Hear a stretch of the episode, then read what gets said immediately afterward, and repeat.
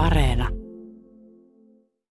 Mun mielestäni on hyvä, että nuoret ihmiset on aika ärhäköitä ja musta on hyvä, että nuoret on radikaaleja ja vetää yli ja rikkoo niitä sääntöjä, koska rajojen paikat oppii parhaiten vasta siinä kohtaa, kun ne rikkoo. Jos et sä koskaan astu rajan yli, niin silloin sä pysyt koko ajan riittävän kaukana rajasta, mutta sä et myöskään löydä sitä niin kuin että se hedelmällisin maastopelaamiseen on siinä rajan tuntumassa, mutta ylittämättä sitä rajaa. Jos et sä ole koskaan ylittänyt rajaa, niin silloin sä et myöskään löydä siihen maastoon, mikä antaa eniten niitä erilaisia mahdollisuuksia, jossa avautuu ne oikeasti uudet ikkunat, joissa voi tehdä jotakin eri tavalla kuin mitä kaikki muut tekee tai mitä kaikki on aina ennenkin tehnyt. Ja sen takia on hyvä, että nuoret poliitikot tai ainakin osa niistä ylittää rajoja.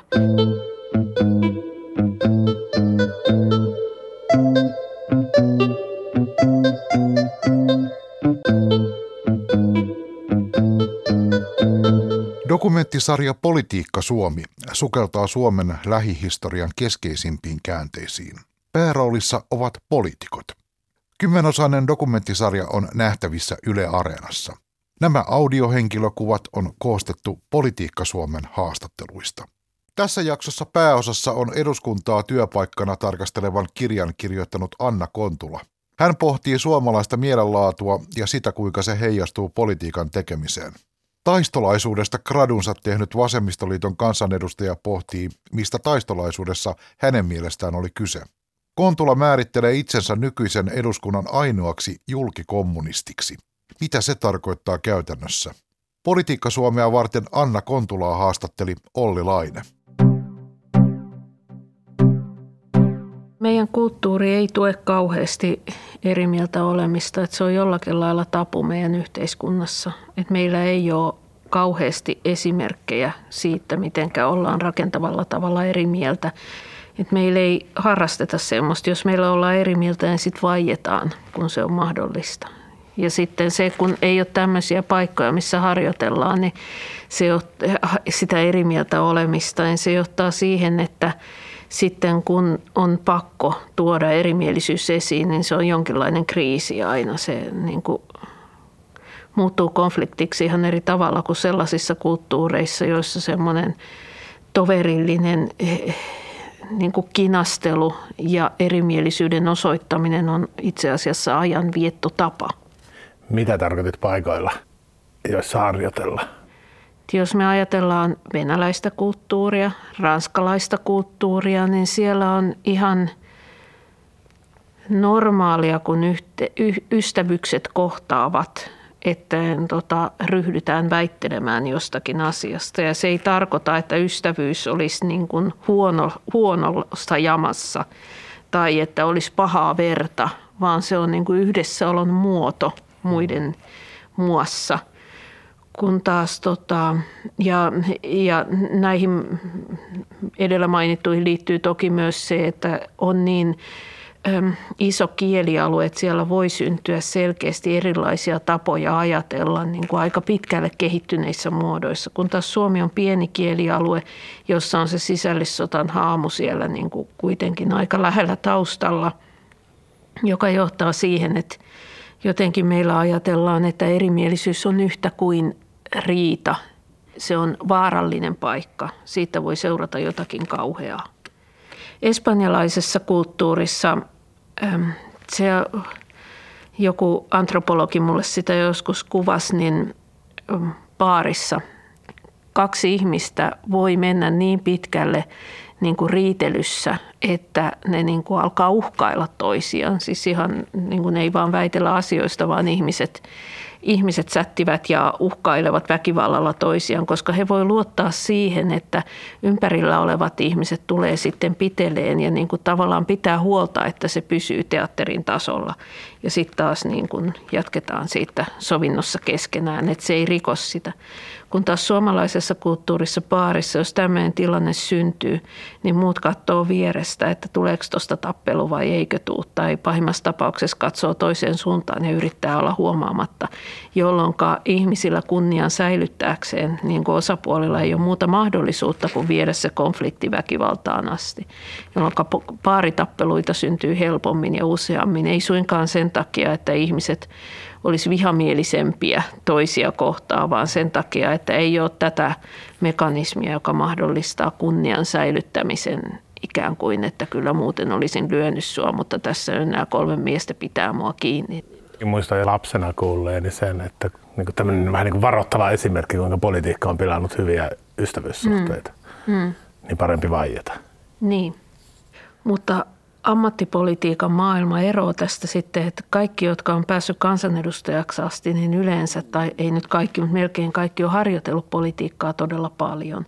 Jotenka niillä on, niillä on ymmärrys siitä, että asiat voivat, voivat niin kuin olla että et asioita voi lähestyä eri näkökulmasta ilman, että se kuitenkaan tarkoittaa sitä, että ihmiset olisi ristiriidassa toistensa kanssa. Tämä ei tarkoita, etteikö myös eduskunnassa ihmiset vihaisi toisiaan ja myöskään ei ole ystävyyksiä, mutta että siellä osataan myös olla eri mieltä ja silti niin ystävyyksiä. Niin, tämä on mielenkiintoinen, kun niin kuin Englannissa tai Välimeren maissa, jos vaikka Eurooppaa vaan meitä, niin tosi paljon meillä on uutiskuvaa, missä niin kuin ekaksi lentää paperit ja sitten heiluu mm. nyrkit. Mutta se johtuu siitä, että suomalaisessa kulttuurissa tulee niin nopeasti se raja vastaan, että asiat muuttuu niin kuin vaarallisiksi. Jos joku nyt täysistunnossa alkaisi heitellä papereita, niin se menisi niin kuin todella, todella jo yli siitä, että mikä on sopivaa meillä.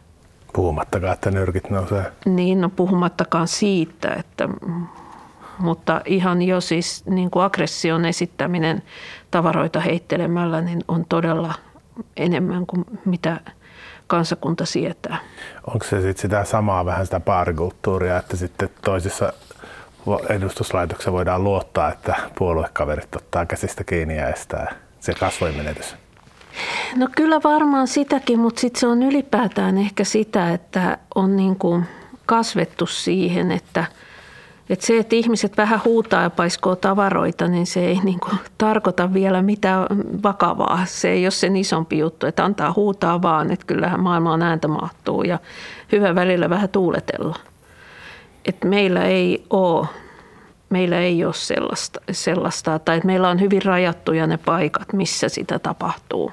Ja täysistunto ei missään tapauksessa ole sellainen paikka, jossa se olisi sopivaa. Missä sitä meillä sitten tapahtuu? No esimerkiksi jos voitetaan jääkiekon maailmanmestaruus, niin silloin saa niin kuin huutaa ja, ja niin kuin rikkoa rajoja. Ja ylipäätään niin perinteisesti on ajateltu, että silloin jos henkilö on vakavasti päihtynyt, niin silloin hänen ei voida olettaa samalla lailla noudattavan soveliaisuussääntöjä ja silloin niin kuin saa mennä niiden rajojen yli, joita ei selvänä saa mennä.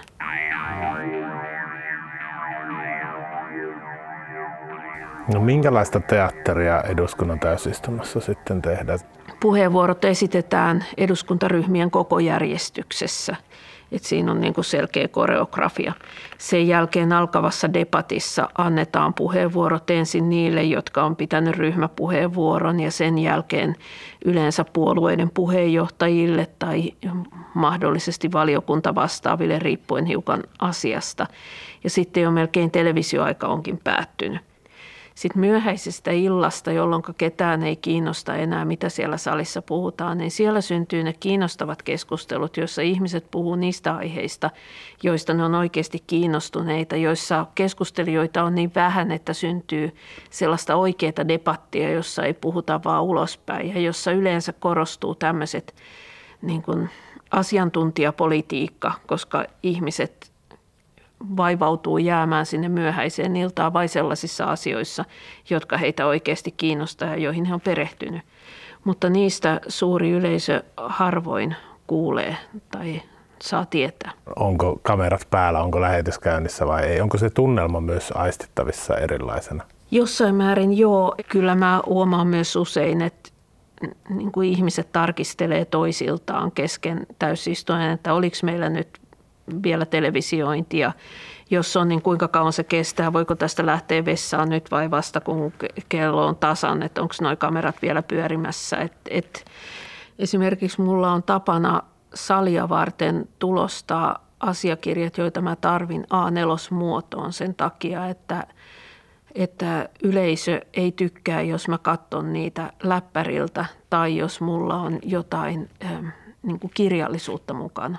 Tämä nelonen näyttää siltä, että mä teen töitä ja on valmistautunut kokoukseen, mutta kaikki muut tekstimuodot viittaa johonkin epämääräiseen, joka ei niin kuin kuulu siihen täysistuntoon. Ja siitä tulee heti palautetta kansalaisilta, että joku on loukkaantunut, että mitä se siellä puuhaa.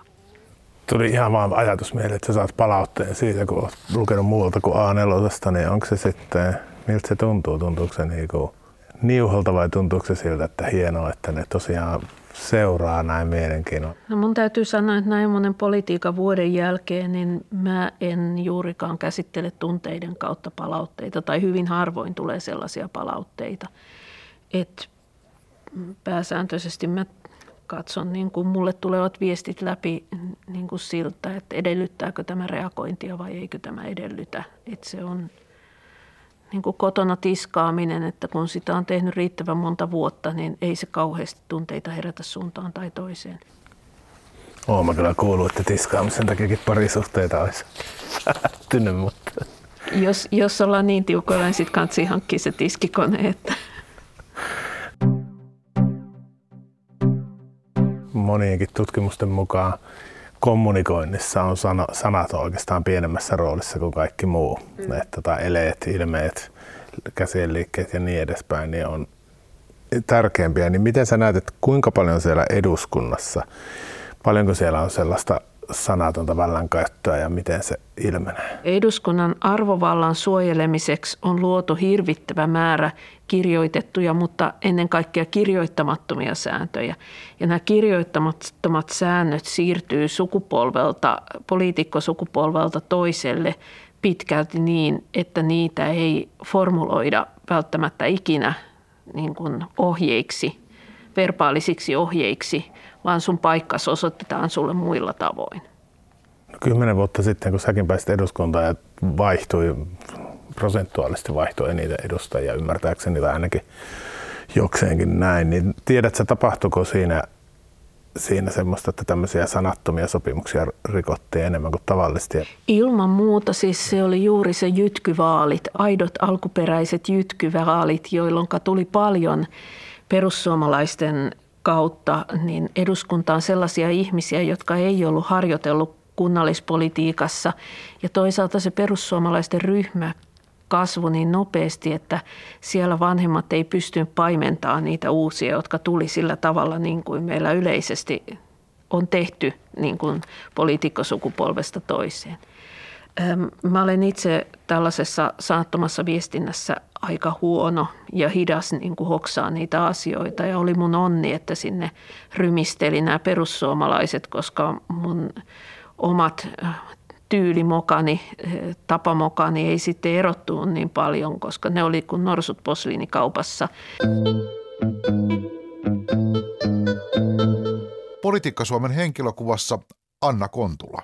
No itse asiassa mulla ei ole mitään varsinaista yhteiskunnallista heräämistä ollut. Et mä pikemminkin synnyin yhteiskunnalliseen aktiivisuuteen. Mä tuun suvusta, jossa sekä isän että äidin puolelta on vuosikymmenten, voi melkein sanoa vuosisadan ajan tehty politiikkaa jo ennen mun tulooni. Ja meillä on ajateltu, että politiikan tekeminen on pikemminkin tapa elää, osa hyvää elämää, hyvän elämän malli kuin mikään niin erillinen uravalinta tai ylipäätään niin muusta elämästä erillinen osio. Mä oon kasvanut äärivasemmistolaisessa perheessä.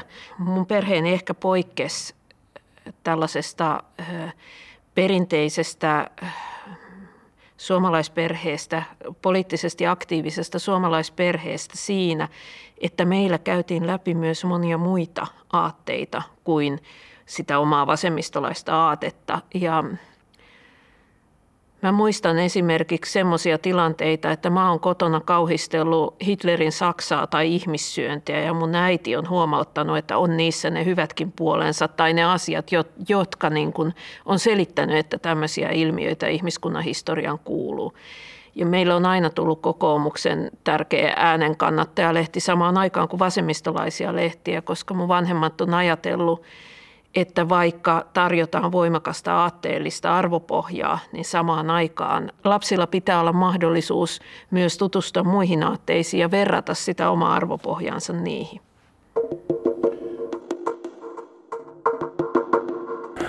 2010 ylioppilaslehdessä oli sinusta henkilökuva juttu otsikolla Valtakunnan ärsyttäjä. Mä luen siitä sitaatin, mitä sä sanoit. Oikeistointellektuelli on käsitteellinen paradoksi, vähän kuin keitetty jäätelö tai kiireinen kilpikonna. Hmm. No valitettavasti pitkälti näin edelleen. Ehkä mä kuitenkin otan sen verran takaisin, että mä tuossa sitaatissa mä niin kuin arvioin tilannetta Suomessa tällä hetkellä. Kyllä tiedän, että on muissa maissa oikeistointellektuellejakin ja on Suomessakin ehkä joskus ollut. Ei nyt tule mieleen yhtään, mutta uskon, että on saattanut olla.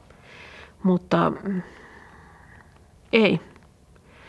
Oikeistolainen ajattelu Suomessa tänä päivänä niin ei ole kovin älyllistä. Pystytkö perustelemaan sen kantasi?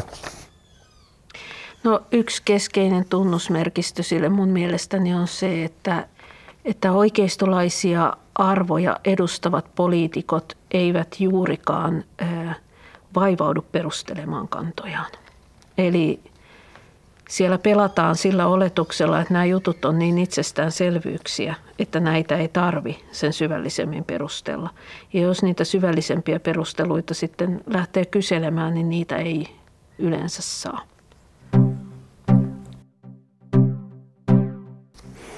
Okei, no sitten sä teit parikymmentä vuotta jo kohta siitäkin, mutta teit gradun taistolaisuudesta. Mitä taistolaisuus sun mielestä oli? Meillä oli 70-luvulla semmoinen ilmiö kuin taistolaisuus Suomessa, mutta ei se aikalaisten silmiin silloin näyttänyt. Se, minkä takia se on noussut myöhemmin jotenkin niin keskeisesti kuvaan 70-lukua, oli se, että taistolaisuus oli niin vahva jossain sellaisissa kulttuuri- ja yliopistopiireissä, josta sitten myöhemmin kasvoi paljon näkyviä, näkyviä äh, yhteiskunnallisen todellisuuden tuottajia, jotka edelleen kirjoittelee muistelmiaan, että tänä keväänäkin on tainnut ilmestyä pari kappaletta. Taistolaisten vaikutusvallasta Ben Syskovits sanoi meidän haastattelussa, että vaikka taistolaisilla ei ollut koskaan yhtä paljon porukkaa kuin kokoomuslaisia, niin heidän vaikutusvaltansa oli kuitenkin suuri. Johtuen siitä, että itärajan takana oli parisen sataa miljoonaa heidän taistolaisten tukiaan. Ja Tsyskovits kertoi, että hänen tärkein, tavo- hänen tärkein tavoitteensa nuorena poliitikkona oli torjua tämä kommunistien vyörytys. Miten sä kommentoit? Pennin tapauksessa tuntuu olevan hänen tärkein tavoite edelleen, että niin jotkut meistä eivät anna ympäröivän yhteiskunnan muuttaa poliittista agendaa millään lailla. No siis elettiin kylmää sotaa ja toisella puolella oli valtava määrä reaalisosialismin vaikutuspiirissä eri tavoin olevia valtioita. Toisella puolella oli länsivallat, jotka sitten oli pitkälti Yhdysvaltojen vanavedessä. Yhtä lailla voisi ajatella sitä, että olihan siellä toisellakin puolella CIA rahoittamaa puoluetoimintaa aika laajalti, poliittista toimintaa Suomessa ja se oli se todellisuus, missä elettiin.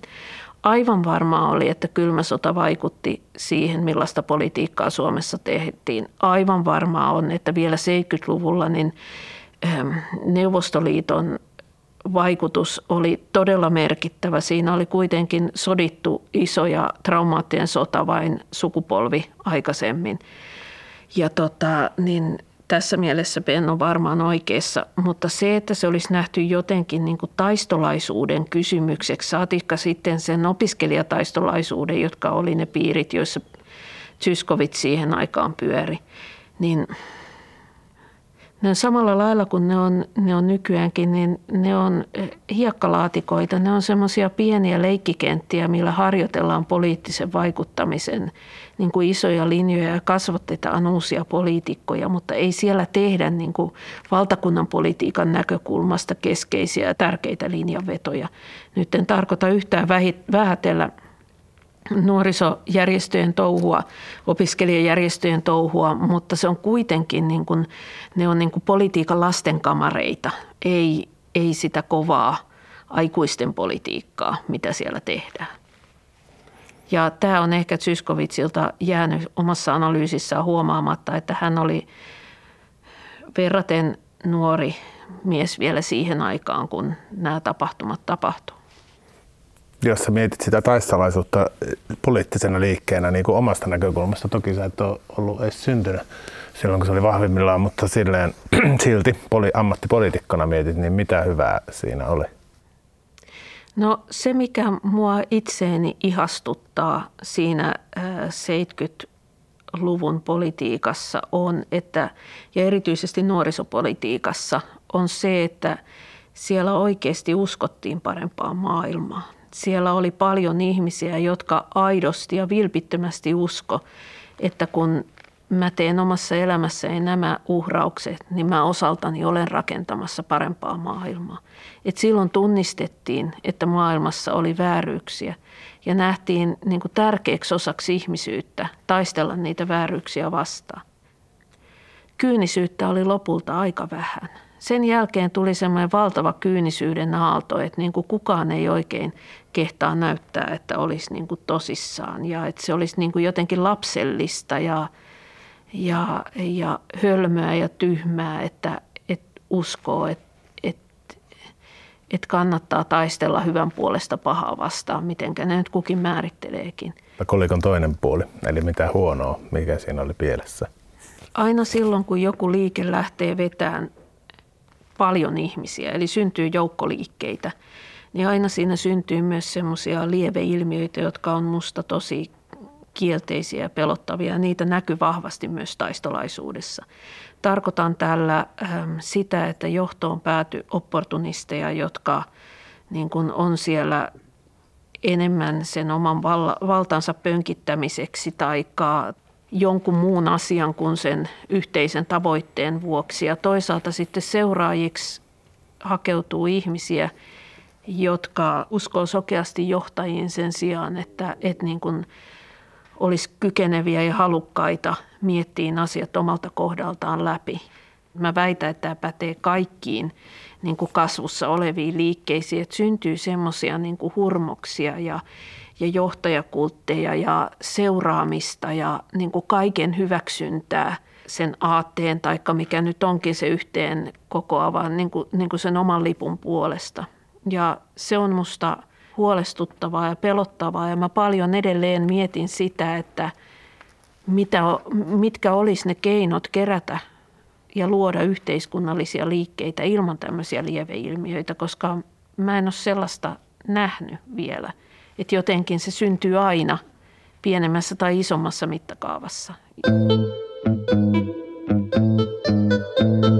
Politiikka Suomen henkilökuvassa Anna Kontula. Mitä enemmän veroja lasketaan, niin sitä vahvempi yksityisomistus on, koska vero, verotushan on puuttumista yksityisomistukseen. Se on kajoamista yksityisomistukseen. Mitä korkeampi veroaste on, niin sitä enemmän yksityisomistukseen kajotaan.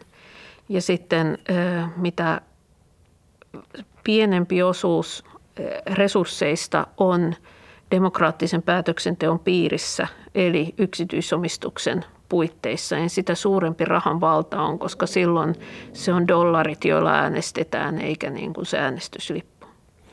No mikä 2020-luvun kommunisti Kontulan näkemys on tähän omistukseen? Miten se ratkaistaan tai miten se pitäisi olla? No mun nähdäkseni meidän pitäisi ylipäätään pyrkiä järjestelmiin, joissa yksityisomistuksen rooli olisi mahdollisimman pieni, mutta iso virheymmärrys meidän ajattelussa on, että jossain olisi puhtaita järjestelmiä, että jossain olisi kapitalistisia maita tai kommunistisia maita tai sosialistisia maita tai kristillisiä maita. Ei ole.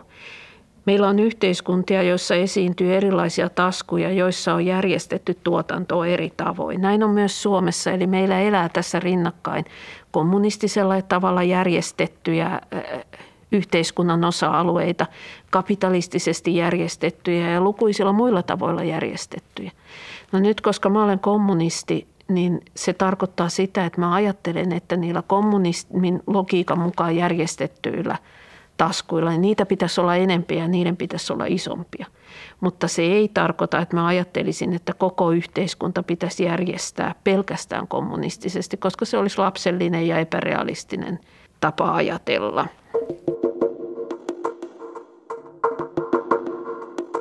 Faktuaalisesti kaikki yhteiskunnat ovat niin kuin monen eri järjestelmän sekatalouksia. Reaalisosialismissa eli koko ajan niin kuin virallisten valtiokapitalististen järjestelmien rinnalla musta pörssi, joka oli täysin niin kuin puhdasta, puhdasta rosvokapitalismia niin monilta osin. Ja, että se on mun mielestäni yksi ajatuslukko meidän ajassa, että olisi jotain puhtaita yhteiskuntamalleja. Kun kylmä sota loppui, niin ei ajateltu, että maita ikään kuin jakavana tai erottavana tekijänä on talousjärjestelmät ensisijaisesti. Ja sen tilallehan tuli tämmöinen pohjoismaisesta hyvinvointi valtiosta tai myöhemmin hyvinvointiyhteiskunnasta puhuminen, joka on edelleen se, mikä on niin kuin poliittisesti korrekti tapa puhua, joka nyt ei varsinaisesti tarkoita kauheasti yhtään mitään tai ei ainakaan niitä asioita, mitä sillä yleensä, yleensä keskustelussa, mihin sillä viitataan. Että se pohjoismainen hyvinvointivaltiomalli, sehän on järkevä määrittelytapa, jos verrataan – meikäläistä sosiaali- ja terveyssektoria ja tulonjakojärjestelmiä suhteessa vaikka eteläiseen Eurooppaan. Joo, se on silloin, niin kuin, siinä on relevantteja eroja, joita tämä käsite kuvaa hyvin, mutta ei se meidän niin kuin, talousjärjestelmää kuvaa oikeastaan millään lailla. Onko kyseessä niin, että talousjärjestelmäksi on tullut yksi vallitseva markkinatalouskapitalismin yhdistelmä, joka pidetään, että tämä on se ja kaikki muu on poikkeuksia vai? No näin varmaan oli heti silloin niin kuin Neuvostoliiton ja siihen sitoutuneiden järjestelmien romahtamisen jälkeen. Niin silloin ehkä ajateltiin, että historia päättyy tämmöiseen niin kuin markkinaliberaaliin länsimaiseen yhteiskuntaan. Mutta tota, Mä luulen, että se, että minkä takia meillä puhutaan tästä hyvinvointivaltiosta on niin paljon, on se, että – että se on, että meillä ihaillaan epäpoliittisuutta. Ja se on kauhean epäpoliittinen tapa ilmasta, että sanotaan sanomatta niin kuin oikein yhtään mitään ja sillä, että kaikki voi tavallaan puhua samasta asiasta. Ja se on ollut sillä niin kuin turvallinen ja hyvä, kun sun ei tarvitse ottaa kantaa mihinkään. Ja poliitikot rakastaa sitä juurikin siitä syystä, että meillä niin kuin erilaisten erimielisyyksien esiin tuominen, niin sitä jotenkin pelätään ja kartetaan. Vastakkainasetteluaika on ohi, sanottiin 2006 muuan kampanjassa. Mm. Onko se sitä? Tostako siinä oli kyse vai? Mun mielestäni suomalaiset on aina kautta aikaan, jos katsoo vaikka, tai koko 1900-luvun, jos katsoo vaikka eduskunnan täysistuntopuheita, niin vedonnut konsensukseen ja siihen, että ei pidä käristää asioita ja ei, ei niin kuin, että yhteinen, kaikkihan me olemme tätä mieltä ja niin poispäin. Että kyllä mä jatkuvasti herätän pahennusta siinä, kun mä sanon, että, että mä en kannata erityisesti niin kuin työllisyyden kasvattamista, että meidän tavoitteena pitäisi olla tehdä vähemmän ansiotyötä eikä tehdä enemmän ansiotyötä, niin se on niin vuodesta toiseen aina yhtä radikaali. Ja se herättää semmoisen niin hämmentyneen hiljaisuuden, että miten toi voi olla tota mieltä. Ja se on vähän outo. Meillä on tiettyjä semmoisia poliittisia läpikentän jaettuja hokemia, jotka on sillä lailla pyhiä – että niitä ei voi oikein kunnolla kyseenalaistaa, koska niin kuin, sit vaan niin kuin tulee ja pilaa tunnelman. Ja yksi on tämä, että meidän tavoite on parantaa työllisyyttä ja toinen on tämä, että me pyrimme kasvuun ja kolmas on, että valtio ei voi elää velaksia. Nämä on tämmöisiä, niin kuin, joihin pohjustetaan kaikki niin kuin poliittiset linjaukset ja joista kuitenkin niin kuin kaikki on hyvinkin yksinkertaisesti kyseenalaistettavissa, jos jossain olisi areena, jolla voisi ne kyseenalaistaa. No, Eikö nyt ole esimerkiksi eduskunta ja mediat, mik, miksei sitä kyseenalaistamisareenaa ole?